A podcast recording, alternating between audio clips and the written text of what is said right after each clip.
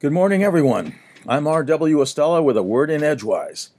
Today is the 1st of July, which is the 182nd day of 2019, leaving us 183 days until 2020.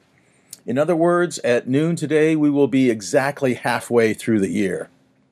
Today in 1972, the feminist magazine Ms., founded by Gloria Steinem, published its first issue the action character Wonder Woman, striding gigantically along an urban boulevard, was featured on the cover, which also carried the headline Wonder Woman for President. I was 19 years young at the time and a month and a half away from my first foray into fatherhood when my daughter Jessica would be born. On Thursday, we here in the United States will be celebrating Independence Day, traditionally observed as the 4th of July, when the United States Congress proclaimed its independence from Great Britain. And indeed, July 4 is the date that appears on the upper right hand corner of the historical document familiar to most Americans. But nearly a month before, on June 7, 1776, Richard Lee of Virginia had entered a motion in the Continental Congress to draft a Declaration of Independence. So that four days later, on June 1st, the Continental Congress created a committee composed of Thomas Jefferson, John Adams, Benjamin Franklin, Roger Sherman, and Robert R. Livingston to draft a Declaration of Independence.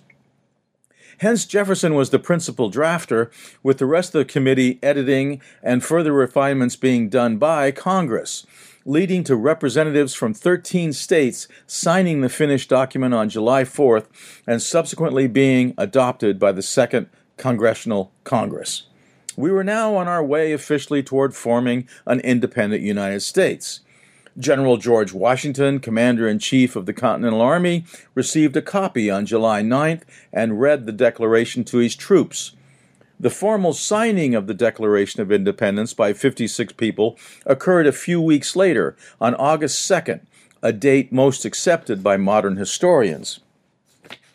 A little less than two months later, two years later, in 1778, this past Friday marked the anniversary of the Battle of Monmouth, which took place in New Jersey and is notable for generating the legend of Molly Pitcher, who is said to have carried water to colonial soldiers while they were fighting, and also took over firing her husband's cannon after he became disabled.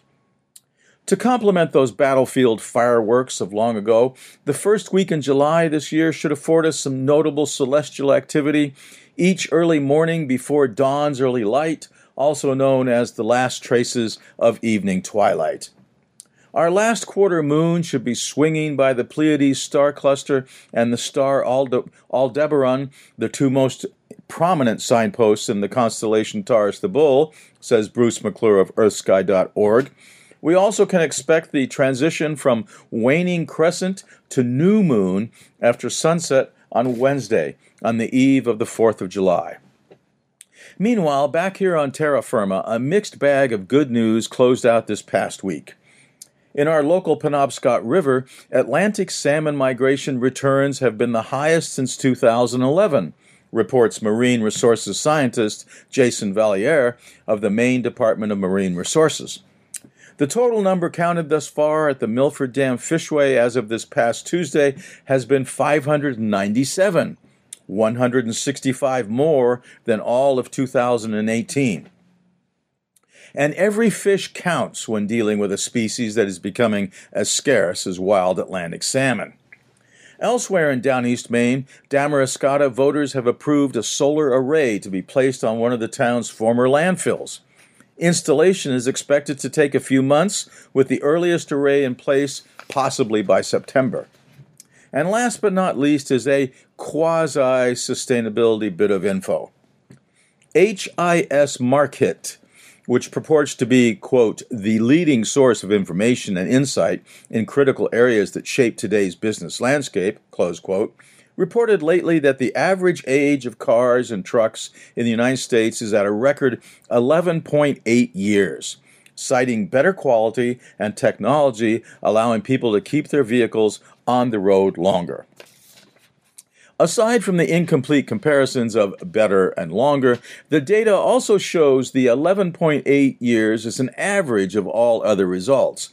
Since, as anyone living and driving in the New England might attest, the age of vehicles in some place like Vermont comes in at about 9.9 years, almost two years less than the overall U.S. average, and almost seven years less than the highest ages of vehicles at 16.6 years in Montana.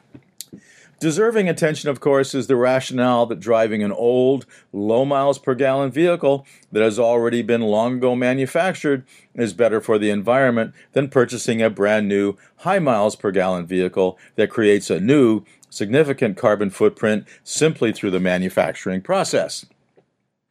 It's a thorny and complex question, and one we will revisit on future editions of A Word in Edgewise. From Orono, Maine, I'm R.W. Estela with a word in Edgewise. Happy 4th.